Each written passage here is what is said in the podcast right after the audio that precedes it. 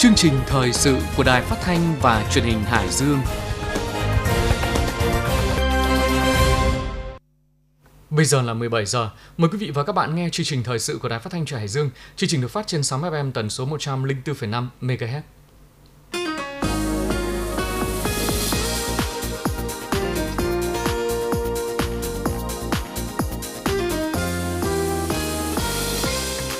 Chương trình hôm nay thứ tư ngày 31 tháng 5 có các nội dung chính như sau. Thời sự trong tỉnh, Thường trực tỉnh ủy làm việc với Trung ương Hội Liên hiệp Phụ nữ Việt Nam tháo gỡ vướng mắc khó khăn cho Trung tâm Dịch vụ Việc làm mùng 8 tháng 3. Bộ Công Thương tổ chức hội nghị trực tuyến xúc tiến thương mại các mặt hàng vải và nhãn. Phó Chủ tịch Thường trực Ủy ban nhân dân tỉnh Lưu Văn Bản chủ trì phiên họp thường kỳ Ủy ban nhân dân tỉnh tháng 5 lần thứ 7. Gia tăng số thanh thiếu niên hút thuốc lá điện tử. Thời sự trong nước và thế giới, Quốc hội thảo luận kinh tế xã hội và ngân sách nhà nước năm 2022. Nhiều người rút bảo hiểm xã hội một lần không muốn đóng lại. Triều Tiên xác nhận vụ phóng vệ tinh thất bại. Bây giờ là nội dung chi tiết nhằm trao đổi thông tin về thực trạng hoạt động và tháo gỡ vướng mắc khó khăn để nâng cao hiệu quả hoạt động của Trung tâm Dịch vụ Việc làm 8 tháng 3 Hội Liên hiệp Phụ nữ tỉnh. Chiều nay, Ủy viên Trung ương Đảng Bí thư tỉnh ủy Trần Đức Thắng đã tiếp và làm việc với đoàn công tác do Phó Chủ tịch Hội Liên hiệp Phụ nữ Việt Nam Trần Lan Phương làm trưởng đoàn. Dự án Trung tâm Dịch vụ Việc làm 8 tháng 3 được thành lập năm 2001 từ hai nguồn vốn là Trung ương và địa phương, tổng giá trị tài sản sau đầu tư theo quyết toán hơn 26,1 tỷ đồng, trong đó nguồn vốn Trung ương hơn 13,5 tỷ đồng cho xây dựng và thiết bị, phần còn lại là vốn ngân sách địa phương cho giải phóng mặt bằng. Tại buổi làm việc, lãnh đạo tỉnh Hải Dương và Hội Liên hiệp Phụ nữ Việt Nam đã thông tin hai chiều về mô hình tổ chức những khó khăn vướng mắc của Trung tâm Dịch vụ Việc làm 8 tháng 3 theo những quy định hiện hành, trung tâm hiện đang gặp vướng mắc trong phân cấp quản lý, dự án đầu tư xây dựng trung tâm và mua sắm thiết bị dạy nghề được Trung ương Hội giao cho Hội Liên hiệp Phụ nữ tỉnh làm chủ đầu tư và được bàn giao lại cho trung tâm quản lý sử dụng những việc bàn giao tài sản kết thúc dự án của Trung ương Hội chưa thực hiện đúng quy trình. Từ năm 2018, trung tâm gặp khó khăn hơn khi phải tự chủ 100% kinh phí hoạt động. Mặc dù do Trung ương hội ra quyết định thành lập, nhưng Trung ương hội lại không trực tiếp quản lý điều hành. Với những vướng mắc nêu trên tại buổi làm việc, lãnh đạo Hội Liên hiệp Phụ nữ Việt Nam đề nghị tỉnh xem xét tháo gỡ những vấn đề liên quan đến công tác tổ chức hoạt động và tài sản của trung tâm. Phát biểu kết luận, Bí thư tỉnh ủy Hải Dương Trần Đức Thắng cơ bản thống nhất với phương án tỉnh sẽ tiếp nhận quản lý Trung tâm Dịch vụ Việc làm mùng 8 tháng 3, giao Hội Liên hiệp Phụ nữ tỉnh và các sở ngành liên quan thực hiện bàn giao tiếp nhận theo quy định hiện hành để trung tâm hoạt động theo đúng chức năng nhiệm vụ, góp phần thực hiện các chỉ tiêu nhiệm vụ của công tác dạy nghề tạo việc làm cho phụ nữ. Bí thư tỉnh ủy yêu cầu Hội Liên hiệp Phụ nữ tỉnh tiếp thu những gợi ý của Trung ương hội về xây dựng các mô hình điểm trong công tác xã hội, sản xuất kinh doanh do phụ nữ làm chủ. Chiều nay 31 tháng 5 dưới sự chủ trì của Thứ trưởng Bộ Công Thương Đỗ Thắng Hải, Bộ Công Thương tổ chức hội nghị xúc tiến thương mại các mặt hàng quả vải và nhãn tới điểm cầu hơn 40 tỉnh thành có sản phẩm quả vải và nhãn trong nước và hệ thống thương vụ Việt Nam ở nước ngoài. Dự điểm cầu Hải Dương có lãnh đạo Sở Công Thương, Sở Nông nghiệp Phát triển Nông thôn, Hội Hiệp hội Doanh nghiệp xuất khẩu nông sản trên địa bàn tỉnh. Tại hội nghị, Bộ Công Thương đã thông tin về tình hình thị trường nước ngoài và các kế hoạch xúc tiến thương mại các mặt hàng vải và nhãn của Việt Nam tới các thị trường trong nước cũng như nhu cầu tiêu thụ hai sản phẩm quả nói trên của các địa phương và doanh nghiệp trong năm 2023. Để tiếp tục đẩy mạnh công tác xúc tiến thương mại, các mặt hàng sản phẩm hàng hóa chủ lực nhất là nông sản, trong đó có quả vải và nhãn của Hải Dương – Phát biểu tại hội nghị, lãnh đạo Sở Công Thương Hải Dương đề nghị với Bộ Công Thương thường xuyên đánh giá thị trường trong và ngoài nước, cập nhật cung cấp tình hình thông quan hàng hóa xuất khẩu, nhất là tại các cửa khẩu biên giới phía Bắc, giúp Hải Dương và các địa phương có quả vải và nhãn chủ động sản xuất, điều tiết tiêu thụ hàng hóa đi liền với đó mở rộng thị trường mới, thị trường tiềm năng, tổ chức hội nghị xúc tiến thương mại vải thiều và các sản phẩm OCOP theo định hướng xuất khẩu và hỗ trợ Hải Dương dán tem truy xuất nguồn gốc quốc tế cho vải thiều cũng như một số nông sản chủ lực của tỉnh. Kết luận hội nghị, Thứ trưởng Bộ Công Thương Đỗ Thắng Hải khẳng định Bộ luôn coi trọng việc phối hợp và hỗ trợ cho các địa phương doanh nghiệp trong tiêu thụ sản phẩm hàng hóa, đồng thời tích cực chỉ đạo Cục Xúc tiến Thương mại, vụ thị trường trong nước, vụ thị trường ở nước ngoài, đánh giá sát thị trường thông tin kịp thời tới các địa phương để tiêu thụ nông sản, trong đó có quả vải và nhãn. Thứ trưởng lưu ý các địa phương doanh nghiệp và người dân cũng cần đa dạng hóa hình thức quảng bá, giới thiệu sản phẩm trên nền tảng số, nhất là các sàn thương mại điện tử và các trang mạng xã hội tiếp tục duy trì khai thác có hiệu quả hơn nữa. Thị trường truyền thống có quan hệ hợp tác nhiều năm kết hợp với mở rộng thị trường mới, tiềm năng như các nước ASEAN, Hoa Kỳ, EU, Nhật Bản, Hàn Quốc, Úc, Trung Đông và Hồng Kông. Sáng nay 31 tháng 5, Phó Chủ tịch Thường trực Ủy ban nhân dân tỉnh Lưu Văn Bản chủ trì phiên họp thường kỳ Ủy ban nhân dân tỉnh tháng 5 lần thứ 7 để nghe và cho ý kiến vào các vấn đề kinh tế xã hội. Phó Chủ tịch Thường trực Ủy ban nhân dân tỉnh đề nghị các sở ngành địa phương tiếp tục nghiên cứu cho ý kiến đối với các báo cáo sơ kết giữa nhiệm kỳ, thực hiện nghị quyết đại hội 13 của Đảng và nghị quyết đại hội Đảng bộ tỉnh lần thứ 17, nhiệm kỳ 2020-2025 liên quan đến lĩnh vực phát triển kinh tế xã hội, quốc phòng an ninh, đối ngoại và báo cáo sơ kết giữa nhiệm kỳ thực hiện chương trình phát triển kinh tế nhanh bền vững theo hướng tăng trưởng xanh và ứng dụng có hiệu quả các tiến bộ khoa học công nghệ giai đoạn 2021-2025 của Sở Kế hoạch và Đầu tư. Đối với báo cáo của Sở Nông nghiệp và Phát triển Nông thôn về kết quả kiểm tra, ra soát và đề xuất kiến nghị đối với các công trình cấp nước sạch nông thôn trên địa bàn tỉnh, Phó Chủ tịch Thường trực Ủy ban nhân dân tỉnh Lưu Văn Bản khẳng định, đến thời điểm này, 99% dân số nông thôn sử dụng nước sạch đạt chất lượng theo quy chuẩn. Tuy nhiên, bên cạnh việc phát triển hoạt động cấp nước hiện nay còn một số hạn chế như một số công trình đã đầu tư xây dựng nhưng không hoạt động hoặc hoạt động kém hiệu quả, hạng mục công trình bị xuống cấp, để đảm bảo việc cung cấp nước sạch trên địa bàn tỉnh đồng bộ đáp ứng nhu cầu sử dụng của người dân, Phó Chủ tịch Thường trực Ủy ban nhân dân tỉnh Lưu Văn Bản yêu cầu Sở Nông nghiệp và Phát triển nông thôn phối hợp với các sở ngành liên quan ra soát toàn diện các vấn đề liên quan tới tình hình cung cấp nước sạch tập trung trên địa bàn tỉnh. Tại kỳ họp, Sở Tài nguyên và Môi trường báo cáo nội dung ra soát đánh giá tổng thể nguồn nguyên liệu đá vôi đá xét còn lại trong các giấy phép khai thác, nhu cầu nguồn nguyên liệu cần cung cấp cho nhà máy và một số nội dung về hoạt động khoáng sản của công ty trách nhiệm hữu hạn một thành viên xi măng Vi Xem Hoàng Thạch. Phó Chủ tịch Thường trực Ủy ban nhân dân tỉnh đề nghị Sở Tài nguyên và Môi trường phối hợp với Ủy ban nhân dân thị xã Kinh Môn làm việc với công ty xi măng Hoàng Thạch để xác định trách nhiệm của doanh nghiệp đối với phần diện tích mỏ được cấp đã khai thác xong. Sở Tài nguyên và Môi trường tiếp tục báo cáo tờ trình đề nghị phê duyệt phương án giả soát giá đất cụ thể khi nhà nước giao đất cho thuê đất đợt 1 đợt 2 đối với liên danh công ty trách nhiệm hữu hạn Hoàng Thanh và công ty trách nhiệm hữu hạn tập đoàn Hưng Thịnh để thực hiện dự án khu dân cư mới phía Tây thị trấn Nam Sách, huyện Nam Sách và tờ trình đề nghị phê duyệt phương án giá đất cụ thể khi nhà nước giao đất đợt 1 đối với liên danh công ty cổ phần Đông Hải 27 tháng 7 và công ty cổ phần đầu tư xây dựng hạ tầng và khai thác mỏ Tân Việt Bắc thực hiện dự án xây dựng khu dân cư mới phường An Phụ, thị xã Kinh Môn. Phó Chủ tịch Thường trực Ủy ban nhân dân tỉnh Lưu Văn Bản đề nghị Sở Tài nguyên Môi trường phối hợp với Văn phòng Ủy ban nhân dân tỉnh ra soát, hoàn thiện báo cáo trình Ủy ban nhân dân tỉnh. Cũng tại kỳ họp, Ủy ban nhân dân thành phố Chi Linh báo cáo phương án quy hoạch chi tiết xây dựng tỷ lệ 1 trên 500 khu dân cư động cơ điện và phương án quy hoạch chi tiết xây dựng tỷ lệ 1 trên 500 khu đô thị Thái học thành phố Chi Linh. Phó Chủ tịch Thường trực Ủy ban nhân dân tỉnh cơ bản thống nhất với phương án đề xuất quy hoạch, đồng thời yêu cầu Ủy ban nhân dân thành phố Chi Linh đơn vị tư vấn ra soát sự phù hợp của quy hoạch hai dự án với quy hoạch phân khu quy hoạch thành phố. Chiều nay, Đảng ủy khối các cơ quan tỉnh và Thành ủy Hải Dương tổ chức hội nghị tiếp nhận, chuyển giao tổ chức đảng, đảng viên đến dự của Ủy viên Ban Thường vụ tỉnh ủy, Chủ tịch Ủy ban Mặt trận Tổ quốc tỉnh Nguyễn Đức Tuấn. Theo quyết định của tỉnh ủy, Đảng bộ trường Đại học Hải Dương trực thuộc Thành ủy Hải Dương với 91 đảng viên được chuyển về trực thuộc Đảng ủy khối các cơ quan tỉnh. Việc chuyển giao tổ chức đảng và đảng viên của Đảng bộ trường Đại học Hải Dương được thực hiện nhằm đảm bảo phù hợp với đề án sắp nhập trường Đại học Hải Dương và trường Đại học Hải đề án sắp nhập trường Cao đẳng Hải Dương vào trường Đại học Hải Dương và quyết định của Thủ tướng Chính phủ về việc sắp nhập trường Cao đẳng Hải Dương vào trường Đại học Hải Dương tạo điều kiện để trường hoạt động thuận lợi. Phát biểu tại hội nghị, Ủy viên Ban Thường vụ tỉnh ủy, Chủ tịch Ủy ban Mặt trận Tổ quốc tỉnh Nguyễn Đức Tuấn đề nghị Đảng ủy khối các cơ quan tỉnh và tỉnh ủy Hải Dương chỉ đạo khẩn trương hoàn thiện quy trình thủ tục hồ sơ bàn giao tổ chức đảng, đảng viên để Đảng bộ trường Đại học Hải Dương đi vào hoạt động ổn định hiệu quả, Đảng ủy trường Đại học Hải Dương tiếp tục đề xuất tham mưu thực hiện nghiêm túc đầy đủ quyết định của Thủ tướng Chính phủ về việc sắp nhập trường Cao đẳng Hải Dương vào trường Đại học Hải Dương để phát triển trường thành trường trọng điểm đa ngành có tầm vóc trong khu vực. Tập thể Đảng ủy và từng cán bộ đảng viên của trường tiếp tục phát huy tốt truyền thống và những kết quả đạt được, nêu cao trách nhiệm, nỗ lực đoàn kết xây dựng Đảng bộ vững mạnh, trường Đại học Hải Dương ngày càng phát triển.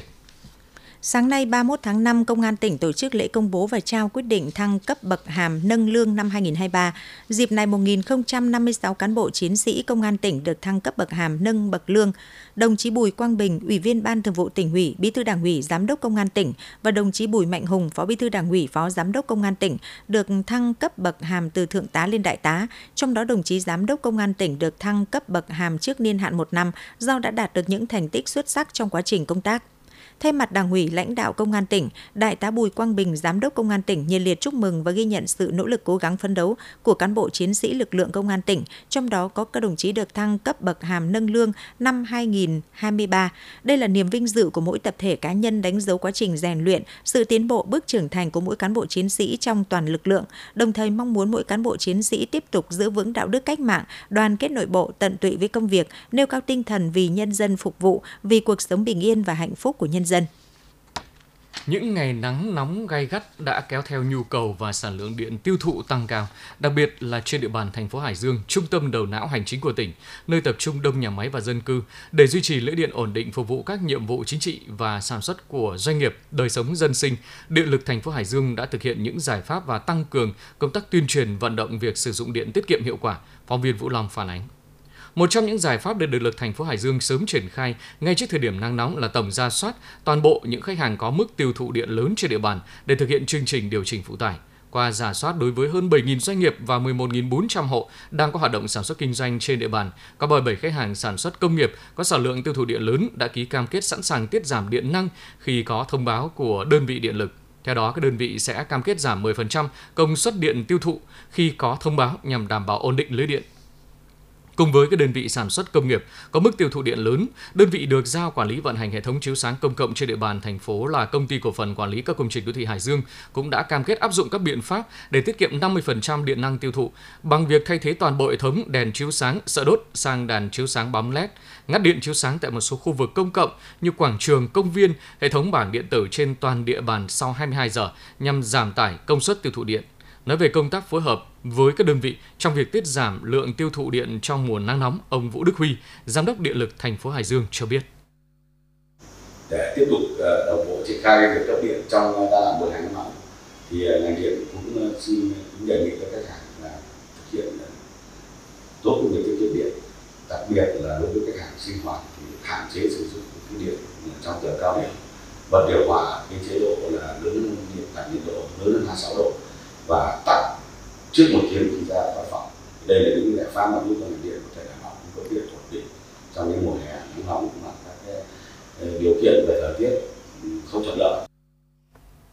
Việc cung cấp điện trong giai đoạn mùa khô năm 2023 cũng như những năm tới dự kiến sẽ khó khăn do nhu cầu sử dụng điện có xu hướng tăng nhanh, thời tiết cực đoan và chi phí đầu vào trong sản xuất điện tăng cao. Do đó, sự vào cuộc phối hợp của chính quyền địa phương các cấp, sự chung tay của cộng đồng doanh nghiệp, khách hàng sử dụng điện là rất quan trọng trong việc đảm bảo lưới điện ổn định liên tục. Nhiều năm trở lại đây do làm tốt công tác chăn nuôi thú y nên đàn vật nuôi ở huyện Thanh Hà phát triển ổn định, qua đó góp phần tăng giá trị sản xuất cho ngành chăn nuôi của địa phương, nâng cao thu nhập cho các hộ chăn nuôi. Phản ánh của phóng viên Hoàng Huy. Các hộ nông dân xã Tân An, huyện Thanh Hà hiện đang nuôi hơn 1.000 con lợn và gần 25.000 con gia cầm thủy cầm. Đây cũng là địa phương có số lượng đàn gia súc gia cầm lớn trong huyện. Trang trại nuôi gia cầm của ông Phạm Xuân Chiến ở thôn Song Động hiện đang nuôi hơn 1.000 con gà di giống hòa bình. Do áp dụng kỹ thuật cũng như làm tốt công tác phòng chống dịch bệnh, đàn gia cầm của gia đình ông Chiến phát triển ổn định. Ông Phạm Xuân Chiến nói. Để đảm bảo ờ, vật nuôi cho đàn gà ờ, của gia đình phát triển là trước mắt là cái ờ, vaccine của chúng tôi trước khi về một ngày tuổi là vaccine phải phòng chống đầy đủ các loại vaccine trong quá trình nuôi để thoáng mát về mùa hè và giữ ấm cho cái mùa đông. Vệ sinh chuồng trại là chúng tôi thường à, phải giữ à, khô và có cái đệm nót từ à, 10 đến 20 phân mà trong khi đó là luôn phải rắc men vi sinh Thống kê của Trung tâm Dịch vụ Nông nghiệp huyện Thanh Hà, tổng đàn lợn trên địa bàn huyện hiện có hơn 25.000 con, gần 600.000 con gia cầm thủy cầm. Để bảo vệ đàn vật nuôi, mỗi năm huyện Thanh Hà đều tổ chức hai đợt tiêm phòng vaccine bắt buộc và đều đạt tỷ lệ cao so với kế hoạch đề ra. Cùng với đó còn tổ chức các đợt tiêm phòng vaccine bổ sung và thường xuyên tiêu độc khử trùng. Do làm tốt công tác chăn nuôi thú y nên nhiều năm liền, Thanh Hà không xảy ra dịch bệnh trên đàn vật nuôi, đảm bảo an toàn sinh học. Ông Lê Văn Tùng, trưởng phòng nghiệp vụ Tri Cục Chăn nuôi Thú y tỉnh Hải Dương nói. Đàn ờ, vật nuôi của huyện Thanh Hà phát triển ờ, tương đối ổn định thì ờ, có phần đóng góp của các cấp chính quyền đã quan tâm hướng dẫn người chăn nuôi, đồng thời người chăn nuôi đã trong những năm gần đây đã nhận thức tốt về cái việc mà phát triển chăn nuôi an toàn. Tại thời điểm này, thời tiết diễn biến phức tạp, nắng nóng rồi mưa to gió lớn kèm theo sấm sét, nguy cơ mất an toàn trên đàn vật nuôi. Do đó, cán bộ thú y các xã thị trấn cần phối hợp chặt chẽ với chính quyền địa phương theo dõi sát diễn biến thời tiết để tuyên truyền đến các hộ chăn nuôi, yêu cầu các hộ chăn nuôi thực hiện tốt việc tiêm phòng thường xuyên vệ sinh tiêu độc khử trùng. Bà Nguyễn Thị Thảo, Phó Giám đốc Trung tâm Dịch vụ Nông nghiệp huyện Thanh Hà cho biết. Chúng tôi đã tham mưu cho Ủy ban huyện xây dựng kế hoạch phòng chống dịch và ừ, các công văn hướng dẫn chỉ đạo các xã thị trấn thực hiện cái công tác ờ, ờ, phòng chống dịch ờ, hướng dẫn các hộ chăn nuôi thực hiện cái công việc là nhập ừ, gia súc gia cầm ở những nơi có địa chỉ tin cậy có giấy chứng nhận kiểm dịch và thực hiện tiêm phòng các loại vaccine theo đúng lứa tuổi vật nuôi, định kỳ vệ sinh tiêu độc khử trùng chuồng trại để đảm bảo cho đàn vật nuôi là phát triển ổn định. Để gia súc gia cầm phát triển ổn định, các hộ chăn nuôi chủ trang trại gia trại trong huyện Thanh Hà tiếp tục chăn nuôi hữu cơ an toàn sinh học, tạo ra các sản phẩm có chất lượng cao, an toàn vệ sinh thực phẩm, đồng thời thực hiện nghiêm việc tiêu độc khử trùng, tiêm vaccine phòng bệnh định kỳ cho gia súc gia cầm, đảm bảo chăn nuôi phát triển an toàn, ổn định, hiệu quả. Theo khuyến cáo của Tổ chức Y tế Thế giới, sử dụng thuốc lá là nguyên nhân gây ra hơn 8 triệu ca tử vong trên toàn cầu mỗi năm. Hút thuốc lá cũng là yếu tố chính làm tăng nguy cơ các bệnh nhiễm trùng đường hô hấp. Việt Nam là một trong 15 nước có người hút thuốc lá nhiều nhất thế giới và là quốc gia đứng thứ ba trong khu vực ASEAN có số người trưởng thành hút thuốc lá cao nhất. Thời gian gần đây, tỷ lệ hút thuốc lá điện tử trong thanh thiếu niên Việt Nam, trong đó có Hải Dương, đang gia tăng nhanh chóng. Theo kết quả nghiên cứu về tình hình sử dụng thuốc lá cho học sinh từ 13 đến 15 tuổi của Bộ Y tế, năm 2022 cho thấy tỷ lệ học sinh sử dụng thuốc lá hiện nay khoảng 2,9% so với năm 2019 là 2,6%. Trong đó tỷ lệ học sinh nữ sử dụng thuốc lá có dấu hiệu gia tăng chủ yếu là sử dụng các sản phẩm thuốc lá mới như thuốc lá điện tử. Việc sử dụng thuốc lá mới như thuốc lá điện tử, thuốc lá nung nóng, shisha ngày càng phổ biến trong giới trẻ hiện nay. Đặc biệt, xu hướng sử dụng thuốc lá điện tử tăng ở nhóm tuổi từ 15 đến 24, chiếm 3,2% so với nhóm tuổi từ 25 đến 44 tuổi, chiếm 3,2%, và nhóm từ 45 đến 64 tuổi, chiếm 1,4%. Trước thực trạng nêu trên, Hải Dương cũng như các tỉnh thành phố trong cả nước đã tăng cường truyền thông cho học sinh sinh viên trong các nhà trường thông qua các buổi chào cờ đầu tuần hoặc lồng ghép trong các môn văn hóa để học sinh sinh viên nâng cao nhận thức và hiểu rõ tác hại của thuốc lá điện tử. Hàng năm, Bệnh viện Phổi Hải Dương đã thực hiện khám cho gần 15.500 lượt bệnh nhân mắc bệnh phổi tắc nghẽn mạng tính, trên 350 lượt bệnh nhân hen phế quản và nguyên nhân chủ yếu là người bệnh có tiền sử hút thuốc lá. Theo các bác sĩ, những chất độc hại khi hút thuốc lá điện tử không hề kém thuốc lá điếu thông thường. Bác sĩ chuyên khoa 2 Nguyễn Thị Lê, trường khoa bệnh phổi, Bệnh viện Phổi Hải Dương nói về tác hại của thuốc lá điện tử đối với thanh thiếu niên. Theo những nghiên cứu gần đây thì đều chứng minh rằng là thuốc lá điện tử đều có những thành phần ờ, gây hại như thuốc lá truyền thống. Ví dụ như là nó có vẫn có những rất là nhiều chất hóa học độc hại như 7.000 chất hóa học độc hại này hay là gần 70 cái loại hóa chất mà gây ung thư. Và cái tỷ lệ gây ung thư ở cái bệnh ờ, liên quan đến bệnh phổi như là ung thư phổi, ung thư vòm, bệnh phổi tắc nghẽn mạng tính. Đấy và rất nhiều bệnh nữa liên quan đến tim mạch tiêu hóa. Vai trò trách nhiệm của chúng ta ờ, của xã hội của nhà trường và của bố mẹ đặc biệt là cũng có vai trò của truyền thông chúng ta phải làm sao để cho ờ, mỗi người dân chúng ta, đặc biệt là trẻ vị thành niên hiểu rõ các tác, tác, tác hại của thuốc lá, đặc biệt là thuốc lá điện tử.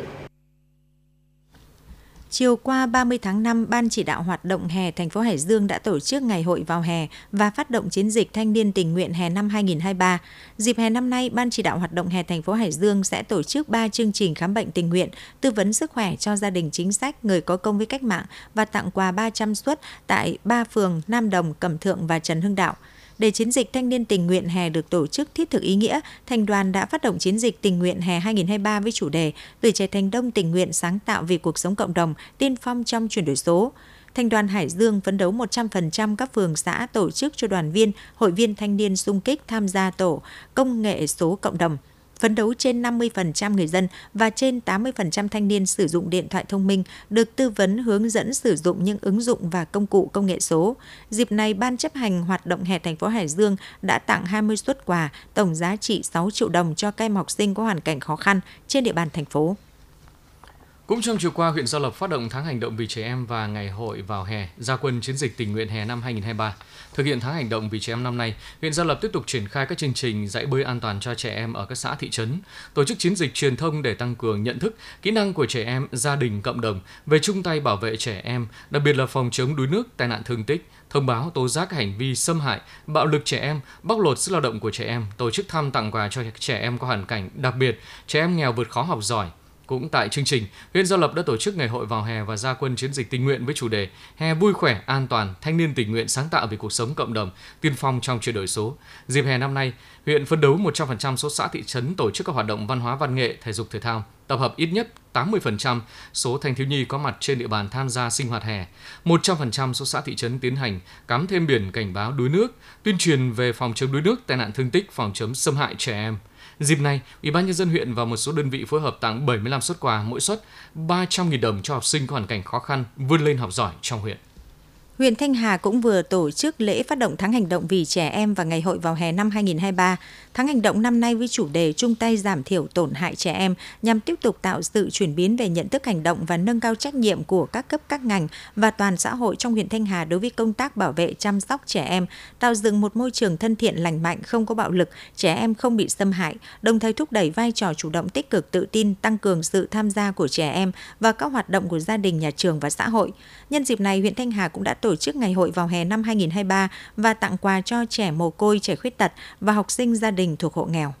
Sau khi Viện Kiểm sát Nhân dân huyện Kim Thành phê chuẩn các quyết định khởi tố vụ án, khởi tố bị can, lệnh bắt bị can để tạm giam thời hạn 3 tháng, cơ quan cảnh sát điều tra công an huyện Kim Thành đã tiến hành bắt bị can Trần Văn Luân sinh năm 1986 hộ khẩu thường trú, thôn Quỳnh Khê 2 xã Kim Xuyên huyện Kim Thành về tội hành hạ vợ, quy định tại điều 185 Bộ luật hình sự năm 2015. Hiện bị can Luân đang bị tạm giam tại nhà tạm giữ công an huyện Kim Thành để tiếp tục điều tra làm rõ thêm về hành vi cố ý gây thương tích. Theo tài liệu điều tra từ tháng 4 năm 2021, Trần Văn Luân và chị Bùi Thị Tuyết Giao sinh năm 1987 hộ khẩu thường trú xã Mỹ Lâm, huyện Hoàn Đất, tỉnh Kiên Giang, đăng ký kết hôn và sống tại thôn Quỳnh Khê 2, xã Kim Xuyên, huyện Kim Thành. Luân và chị Giao đã có một con chung. Hiện chị Giao đang mang thai con thứ hai khoảng 7 tháng tuổi, cách đây khoảng 2 đến 3 tháng do mâu thuẫn trong cuộc sống gia đình, Luân nhiều lần đánh đập hành hạ chị Giao. Sau khi giám định thương tật, cơ quan pháp y xác định trên cơ thể chị Giao có 62 vết bỏng da, 143 vết xước da bầm tím, vết dài nhất lên tới 12 cm, tổng tỷ lệ tổn thương cơ thể là 29%.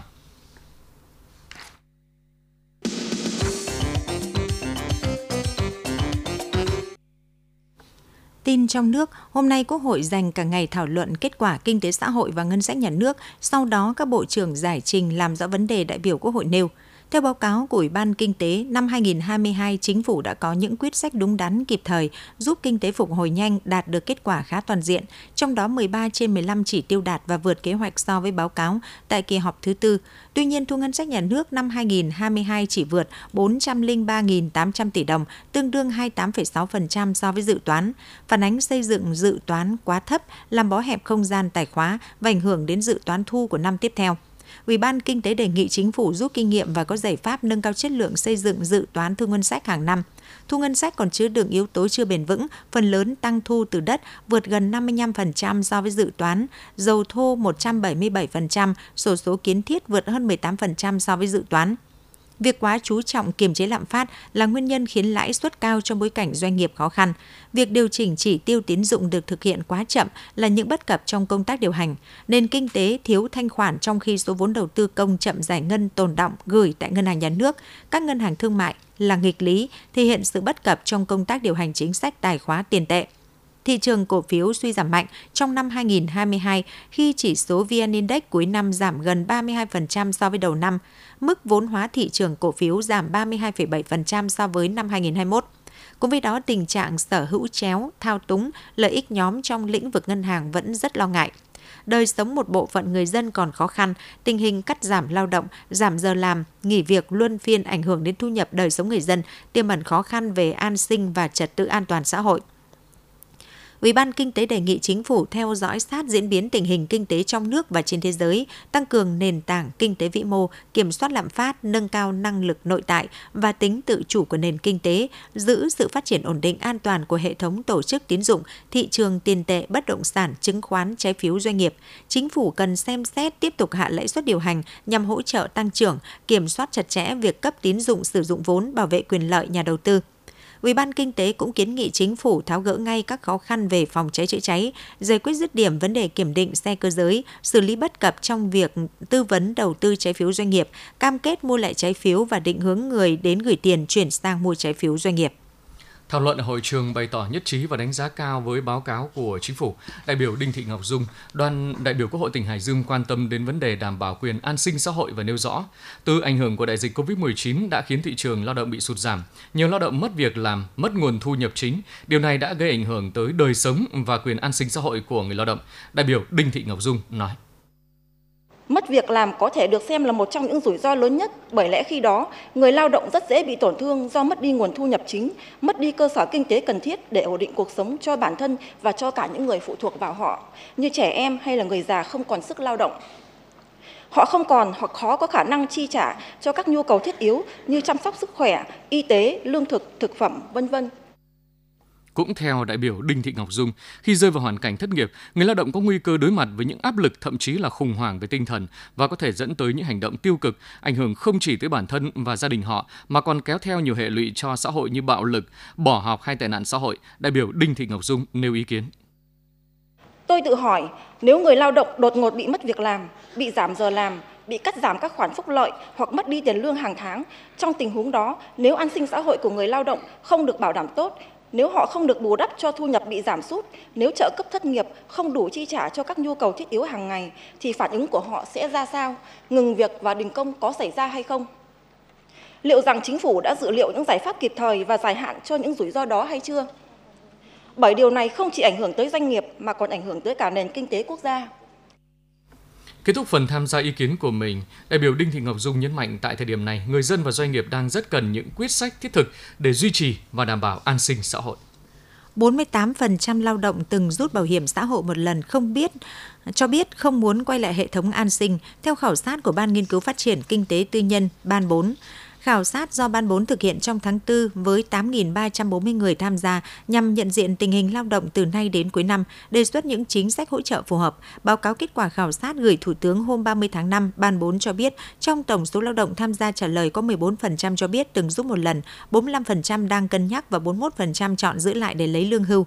Trong số người từng giúp một lần, 48% không muốn quay lại mà chọn có tiền sẽ gửi tiết kiệm, 25% cân nhắc và 27% muốn trở lại hệ thống an sinh. Phần lớn lao động rút bảo hiểm xã hội một lần do không có tiết kiệm hoặc khoản bù đắp thu nhập khi không có việc làm, lo lắng về sự ổn định của chính sách bảo hiểm xã hội, cần tài chính cho nhu cầu trước mắt như mua nhà, lo cho con học đại học, thanh toán khoản nợ hoặc lo ngại lương hưu sau này không đủ sống. Bang 4 nhấn mạnh 14% lao động rút một lần vì lo lắng tính ổn định của chính sách bảo hiểm xã hội là con số đáng lưu tâm cho các nhà hoạch định chính sách, bởi bảo hiểm xã hội là trụ cột của hệ thống an sinh với mục tiêu cuối cùng là hưu trí cho người sau tuổi lao động. Mục tiêu đạt được hay không phụ thuộc vào tỷ lệ người tham gia cao hay thấp.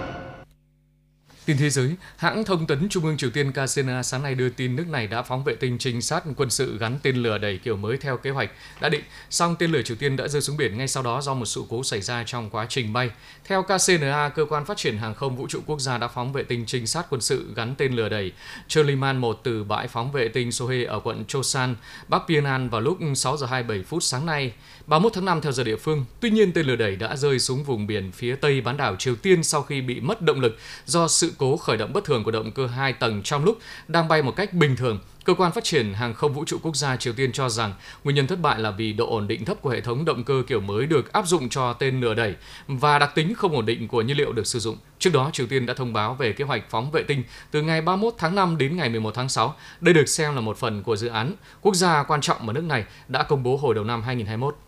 Tổ chức Hiệp ước Bắc Đại Tây Dương NATO hiện đang thực hiện chương trình hỗ trợ kéo dài nhiều năm cho Ukraine. Điều này đồng nghĩa các đồng minh NATO đều nhất trí rằng cánh cửa của NATO luôn rộng mở với Kiev. Đây là khẳng định vừa được Tổng thư ký NATO Jens Stoltenberg đưa ra hôm qua trước thềm cuộc họp không chính thức cấp ngoại trưởng của tổ chức này. Tổng thư ký Stoltenberg nhấn mạnh kể từ khi xảy ra xung đột giữa Nga và Ukraine, các đồng minh NATO đã có những viện trợ quân sự quan trọng cho chính quyền Ukraine. Ông cũng bày tỏ hy vọng sẽ có thêm nhiều thông báo và quyết định mới được các nước đưa ra trong thời gian sắp tới cũng như tại hội nghị thượng đỉnh NATO dự kiến diễn ra vào tháng 7 tại Litva. Theo ông Stoltenberg, các nhà lãnh đạo tham dự hội nghị thượng đỉnh NATO dự kiến sẽ nhất trí các kế hoạch chi tiết để bảo vệ các nước đồng minh và đặt ra các yêu cầu cụ thể về khả năng mà từng đồng minh phải đáp ứng. Ông nhấn mạnh tất cả những điều này là một phần của quá trình chuyển đổi và củng cố NATO trong thập kỷ tới. Phần còn lại của chương trình hôm nay là bản tin dự báo thời tiết khu vực Hải Dương đêm nay và ngày mai.